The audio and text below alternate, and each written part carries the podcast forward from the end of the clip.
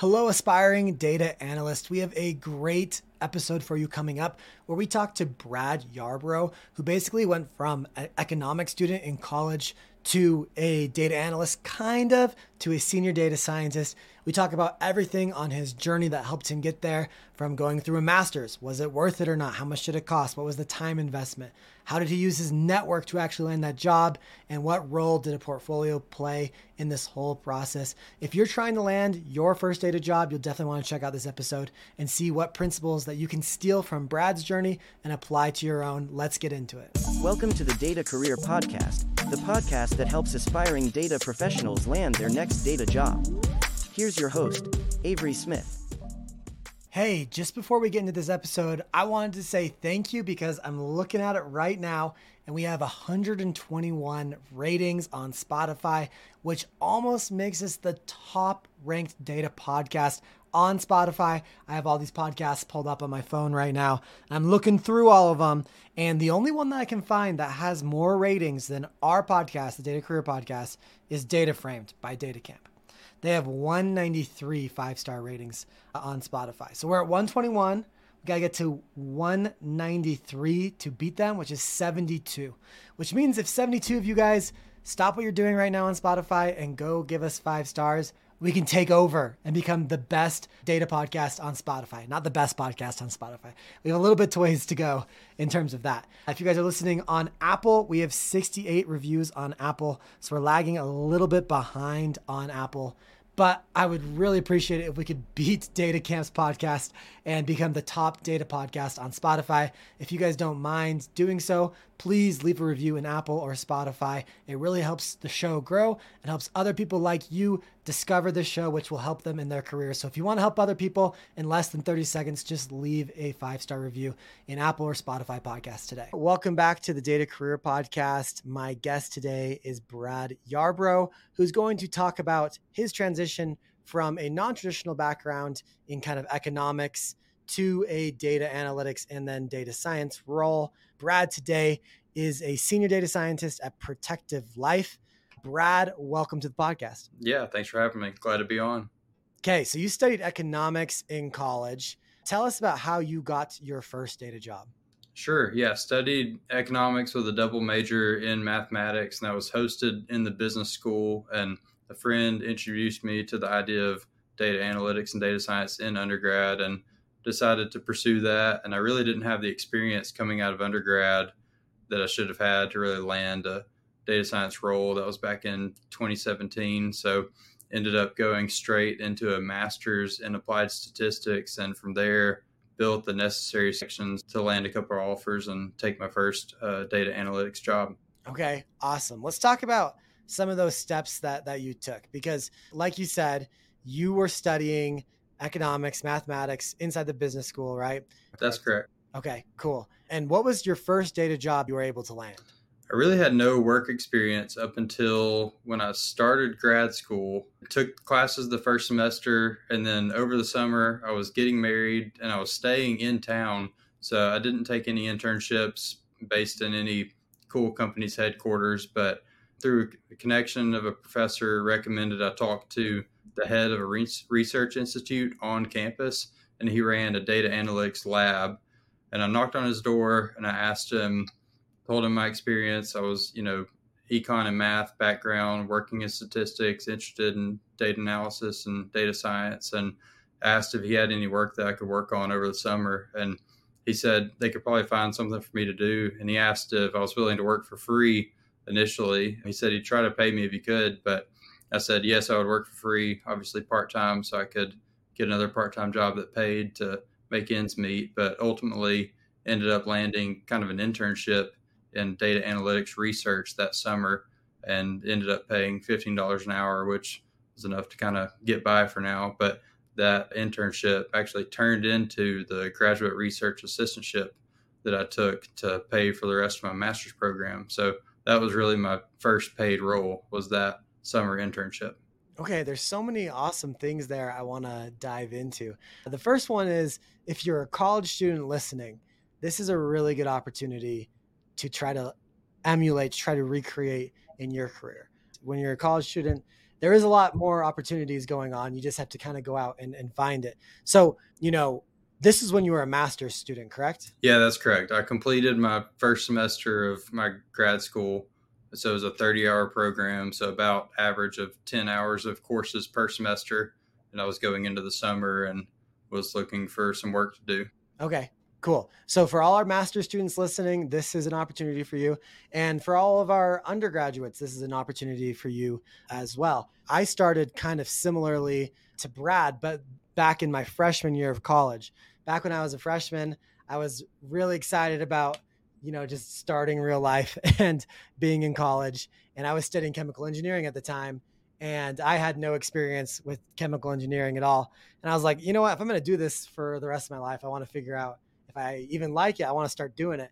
And so I actually cold messaged 20 professors and said, Hey, can I come work in your lab? I didn't have any of that work experience either.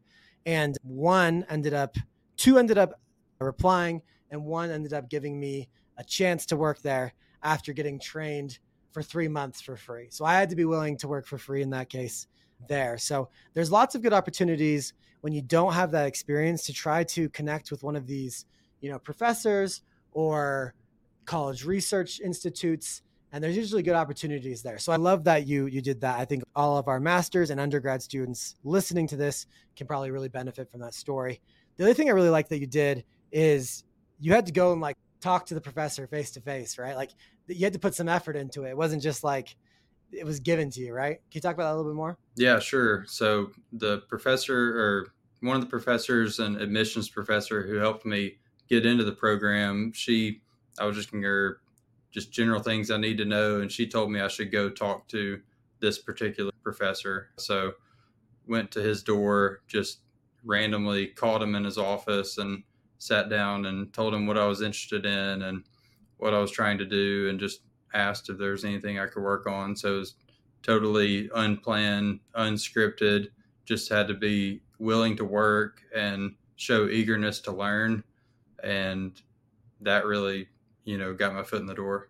I, I love that you said the eagerness to learn which a lot of people you know when you're eager to learn a lot of times you don't that means you don't have the skills necessarily right? And you think oh man no one's ever going to hire me you know? But actually in the last episode that just came out with megan mcguire we talked to a hiring manager that's one, one of the things that she said that she looks for is the eagerness to learn because in data we both know right that you never can learn it all. So being eager to continue to learn as time goes on and to improve, I think is really important to to your career as a data professional. So I like that you said the eagerness to learn kind of got you in the door. Okay, so you go and talk to this person, you you convince them, "Hey, I'd work for free even, you know, they end up paying you $15 an hour." And that eventually led to not so much of an internship, more of a more formal role while you were in grad school. And then what happened after you graduated? Yeah, so prior to graduation, I was able to make connections through the Research Institute and just with the skills I built there working in SQL and Tableau and R and a little bit of Python, was able to land the three job offers and ended up accepting one. And that's what I went into straight after graduation. So, two offers with different banks and one offer with a defense contractor so titles were varying from senior marketing data analyst, just a generic financial analyst. And then the offer I ended up accepting was actually supplier quality engineer for the defense contractor company. So ended up working there. And even though the title was supplier quality engineer, doing a lot of data analytics work on that job, mostly working in Python, SQL, Tableau, and Excel. So that was my next step after graduation was going straight into that role. Yeah, and that was supplier quality engineering. That you would never really guess that role has that much to do with data analytics, but it did, huh? Yeah, I think a lot of roles out there and teams have data that they're looking to make sense of and really utilize. And this team acknowledged that and kind of sought me out in the interview process as far as what skills I could offer to kind of help them parse through the data that they had and you know overall increase productivity as a team. So I was kind of the only one on the team doing the particular data analytics work, but it was definitely a lot of opportunity for data analytics in that role. Yeah, I agree. There is there's a lot of roles that aren't necessarily titled as data roles, but really would function as data roles. When I worked at Exxon, my official title was optimization engineer, which doesn't have the word data in it, doesn't have the word analytics in it. But I spent all day, you know, analyzing data, making statistical models, doing machine learning, programming, doing stats. It was very data centric, but you would never really guess from that title. So I think it's important to know that sometimes titles are can be a little misleading. Out of curiosity, why did you take this supplier quality engineering role over the senior marketing analyst role? That sounds more data and it sounds more senior. The role with the defense contractor was also it was in Texas. I'm from Alabama, so Texas was a little bit more climate similar than the other offer was from Ohio, and then the third offer was actually from Alabama as well. So wanted a change of scenery, but maybe not too much. So thought the career advancement opportunities would be there with the company, so ended up in with the defense contractor. Okay, I like that. Life's not all about your salary and money, so I think it's always good to take a holistic approach when looking at job offers and, and stuff like that. Why do you think you got those three job offers, or how did you end up like in those situations to get those offers? Yeah, I definitely had built a little bit of chops as far as interview goes. I was able to answer the questions that they wanted answered, and some of them were, you know, less really rigorously technical and more just what's your approach to playing. But I think through the connections that I made in the program in grad school and the research connections that I made with professors, and they had previously hired students from this program before, so they knew the skill level of students coming out of the program kind of what could be expected there. So as long as I didn't really totally drop the ball in the interviews, I think it was reasonable that they would give me a chance. Okay, cool. Very nice. So you're in this role, you're doing all of this data work. It's not necessarily called that. It's not, you know, it's not necessarily says the word data or analytics, but you eventually move into a senior data scientist role at this company. How did you make that transition from supplier quality engineering to senior data scientist? Yeah, sure. So the jump I made at the first company was from kind of senior data or data analyst or working in supplier quality engineering to senior data analyst at the same company.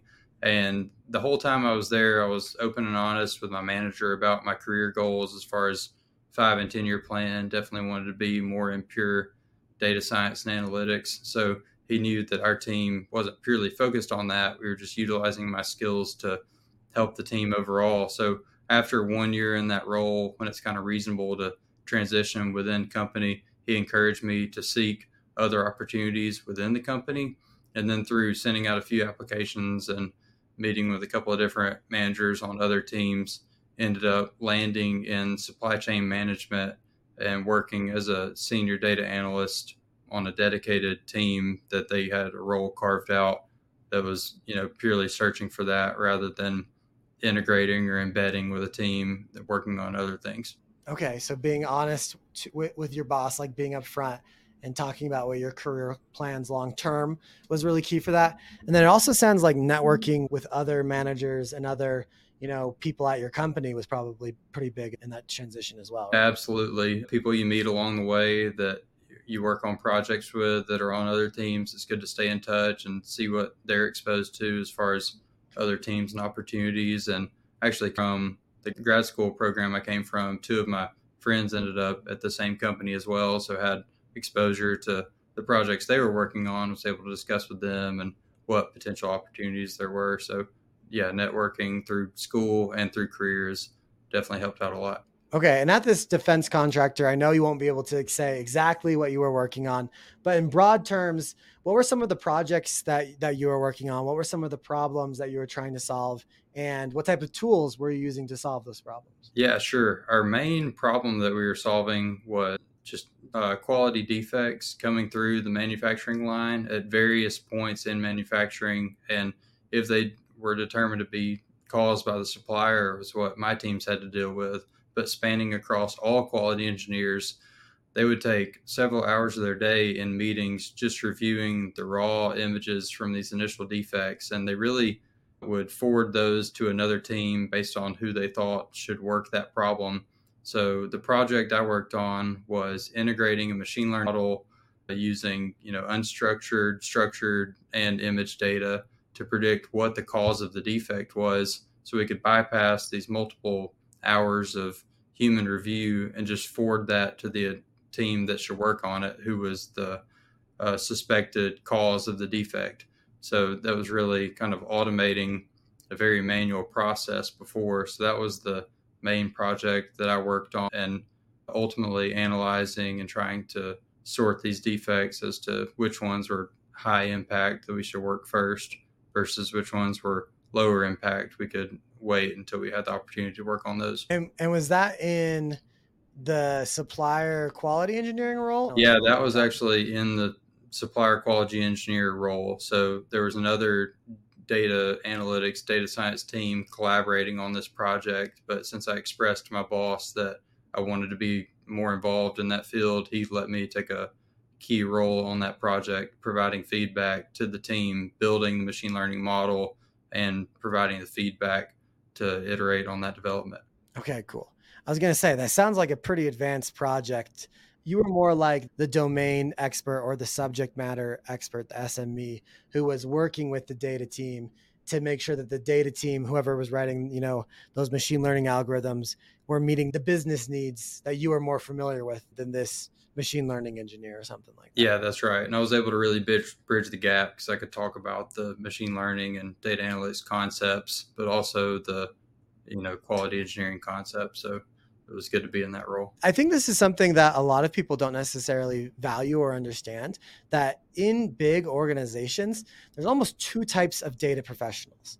There's like a data professional that's on a data team, and then there's a data professional that's on a business team. And they both are really cool roles and they're both valuable, but you might like one more than the other. So in this case, you know, Brad was embedded in more of a business team doing data things, but really bridging the gap between the data and the business versus you can sometimes have more pure, you know, data professionals that are not as bridged as well to the business. So I, I think it's a really good point to, to bring in because it's not something I knew when I went into industry. It was kind of the same way at ExxonMobil where we had these like business data people and then we had these data people. And both roles are awesome. They're a little bit different, but they can be really valuable and you might gravitate towards one more than the other based off of your personality and skill set and experience. Okay, very cool.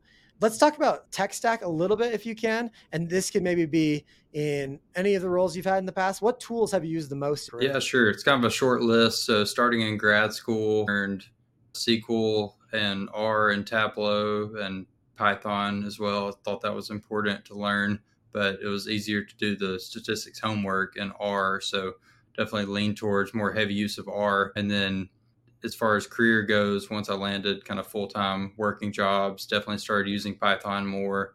SQL and Tableau were still relevant. And then ended up switching from senior data analyst to senior data scientist and definitely used more SQL and Python at this point. And then our current enterprise tool is Power BI. So definitely had to make the switch between Tableau and Power BI. So those skills are transferable. And I would say the skills from R to Python are transferable. But the biggest thing really starting out is, you know, pick one tool to learn. Yeah, that's typically my advice as well is if you know Power BI, you can learn Tableau and vice versa. And I think the the gap between R and Python is a little bit bigger, but I think this the principle still applies that you know really just focus on learning one of them because once you learn one of one of them, you'll be able to figure out the other. I'm curious to know what your thoughts are on the Python R debate and battle. What which one do you like more? Which one do you feel like is the superior? Yeah, I mean, I think I like Python more and think it's superior, but I think R is just so unique that if roles allow you to use R, you can really stand out as a candidate with particular R experience. So you really can't go wrong with learning either. And there's definitely pros and cons to each language, but the biggest mistake I I found for early on was trying to learn a bit of both R and Python, and I became kind of intermediate in both languages. Where if I would have just pushed one aside and said, "I'll learn that later," I could have become more advanced and probably, you know, add more value in my roles just learning that one tool better rather than trying to learn them both. So I think that's just a takeaway I would have. Yeah, I, I agree. I think focusing on one is probably let it go. We teach Python first inside of the data analytics accelerator because I think it's just more in demand than R.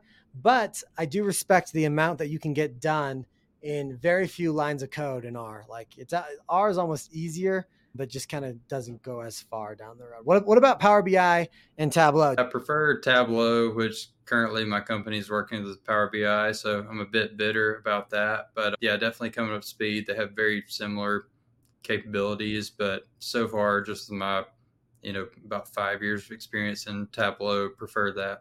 Do, do you feel like that Tableau is just more aesthetic, or do you feel like it's actually easier to use? I think both. It's more intuitive from what you're trying to get to, and then easier to use. Uh, Power BI relies more on the data model, from what I've learned, and Tableau has a little bit of flexibility as far as join data together, and their kind of data relationships can be a little changeable. So I was able to get to prettier looking, you know, final dashboards in Tableau quicker than I've been able to in Power BI so far, but definitely still learning there. But my initial take is I prefer Tableau. Okay, I can see that. I, I, I kind of agree. I, I like the Power BI layout a little bit more sometimes. Just I like that it's like you choose what graph you're making and then you click on the you know whatever fields or columns you want to put and you put them into the right position versus in tableau it's like a lot of the times i'm just like kind of dragging stuff on kind of randomly until it looks like how I want to. So I do kind of like the structure of, of Power BI. But if I only choose one, I probably would lean Tableau. I, it's also more in demand, just slightly, than Power BI. So that's why we do two modules of Tableau in the Data Analytics Accelerator, just because it's a little bit more in demand, a little bit easier to get started.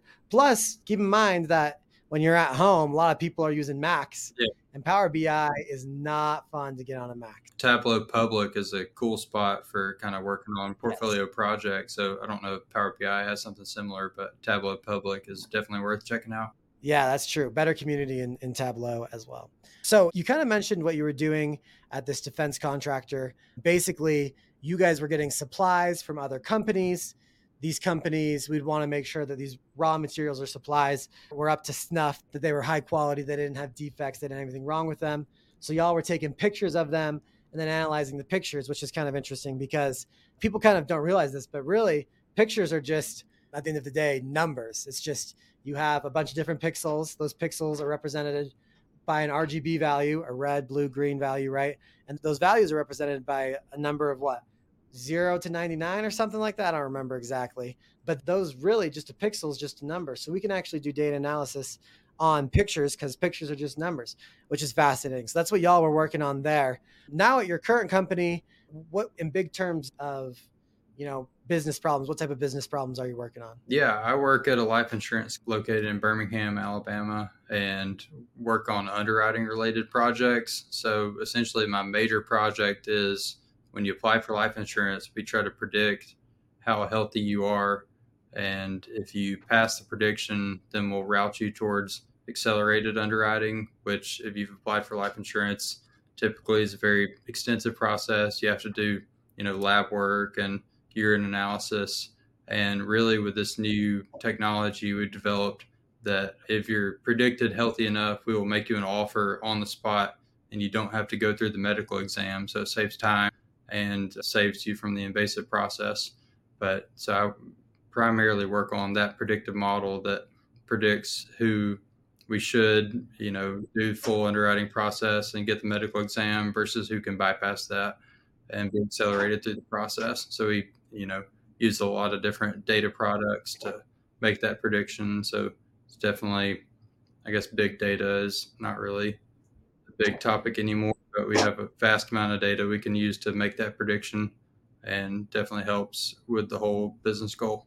Gotcha. Cool. So you're basically taking in factors, things like, you know, age, where you live, maybe how much you exercise, maybe your already existing weight, and you're able to predict like almost like a health score for someone and decide on, you know, how much we should insure this person for. Yeah, underlying goal would be to predict mortality, but we don't really have that number exactly because we don't have the whole United States population as our customer base. But we're able to make predictions based on historical underwriters' evaluations. So we're predicting on, you know, previous rules and human input, trying to get a machine to learn those patterns. Okay, cool. So you basically predict when people are going to die. We'd like to be able to. Man, that's kind of grim. Using data to predict death. I, I like that. Yeah, it can be grim, but I think the opportunities when you seek life insurance is kind of big positive events as far as buying a That's house true. or having a child. So there's, yeah, you definitely have to keep in mind though what your data represents because when we look at claims data, that is, you know, the death of a person, loss of a life, loss of a loved one. So when you're looking at the spreadsheets or, you know, the cells in your Jupyter notebook, definitely zoom out and think of what the data means and what impact that has on people's lives. For sure. Very interesting. Okay. One other thing I want to talk about is what role has a portfolio played in your data career journey? Yeah, I've definitely been able to talk about and work on various projects along the way inside of school and inside of work and outside of work. And initially, the portfolio that I developed helped me land my first role in data.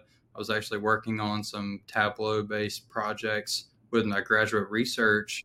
And I thought to kind of screenshot some sanitized versions, taking out the sensitive data but screenshot those and store them on my iPad in a portfolio and have them at the ready for interviews. And when I was interviewing for one of the roles that I was trying to get coming out of grad school, I brought the iPad with me into the interview and interviewers asked, you know, what I'd work on worked on as far as data analytics projects and I was able to pull that out and show them specific deliverables that I had and the way the dashboards could interact and interpret the data so that was really the starting point of seeing the value of having worked on projects and being able to show them to hiring managers and interviewers. Very cool. That's awesome. It's a great idea to have it on the iPad and use it in the in-person interviews. That's very cool uh, method. It's like here's the tangible evidence. I have it right here. You know, it's almost you can touch it. It's, that's how tangible it is. That's great. Okay, great. The other thing I wanted to talk to you about was what was your master's degree. So uh, you have a master's in let's see in statistics. Yeah, correct? master's in applied statistics, and the program was a little bit more theoretical than applied, but it was called applied statistics, and definitely walked away with good skills. What was your favorite part about it, and what do you wish that it, it had a little bit? Yeah, my favorite part, maybe, I think the rigorous kind of technical mathematical aspects was my favorite. Gave me really good understanding and problem solving of, you know, the foundations to these machine learning. So that was my favorite part. What was your other question? What do you wish it had? Back in 2017, when I started the program, it was mostly the courses were SAS based. So I wish there would have been more coverage of R and Python back then. I think, you know, more and more now in 2023, R and Python are, you know, having a seat at the table as far as courses covering them. But back then, R and Python wasn't as heavily emphasized. I had one elective course in R and all of the Python that I learned was self learned during my graduate school. Okay, interesting. And then what was the the cost and the time investment? Yeah, the time investment it's really hard to estimate, but the cost was uh, 30 hours of courses, which corresponded to about $16,000 of tuition for in state students. And it was about three times that amount for out of state students. So you could say $48,000. And that spanned about three semesters of work. So 30 hours in the program. So really the program though was kind of full time. Like I had time outside of class to work on graduate research, but beyond that, there wasn't wasn't really much opportunity for side jobs just due to the homework and amount of study involved. So it's definitely a significant time investment. And as far as public state school, I think the tuition was relatively affordable, but for out of state students, that that's a, definitely a high number. Yeah. Okay. Great. So you're looking at a year and a half full time, around between sixteen and forty five thousand dollars, depending on in state versus not in state tuition. Okay. That's great. Well, perfect. So that was one of the springboards. Your network was one of your springboards. You know, being brave and, and asking, knocking on doors and asking for opportunities, seeking them out, not waiting for opportunities to come to you, all kind of led you to where you're at today, which is senior data scientist role at this life insurance company. I think that's an absolutely incredible story. I think there's a lot that people can take away from this, kind of getting that stepping stone job, you know, working a role that wasn't didn't have the word data, didn't have the word analytics in there, but really, you know, involved data analytics. I think that you shared a lot of very useful things for our audience today, Brad, and uh, I'm grateful. Any other last words you'd want to to give someone who's trying to kind of do what you've done in the past?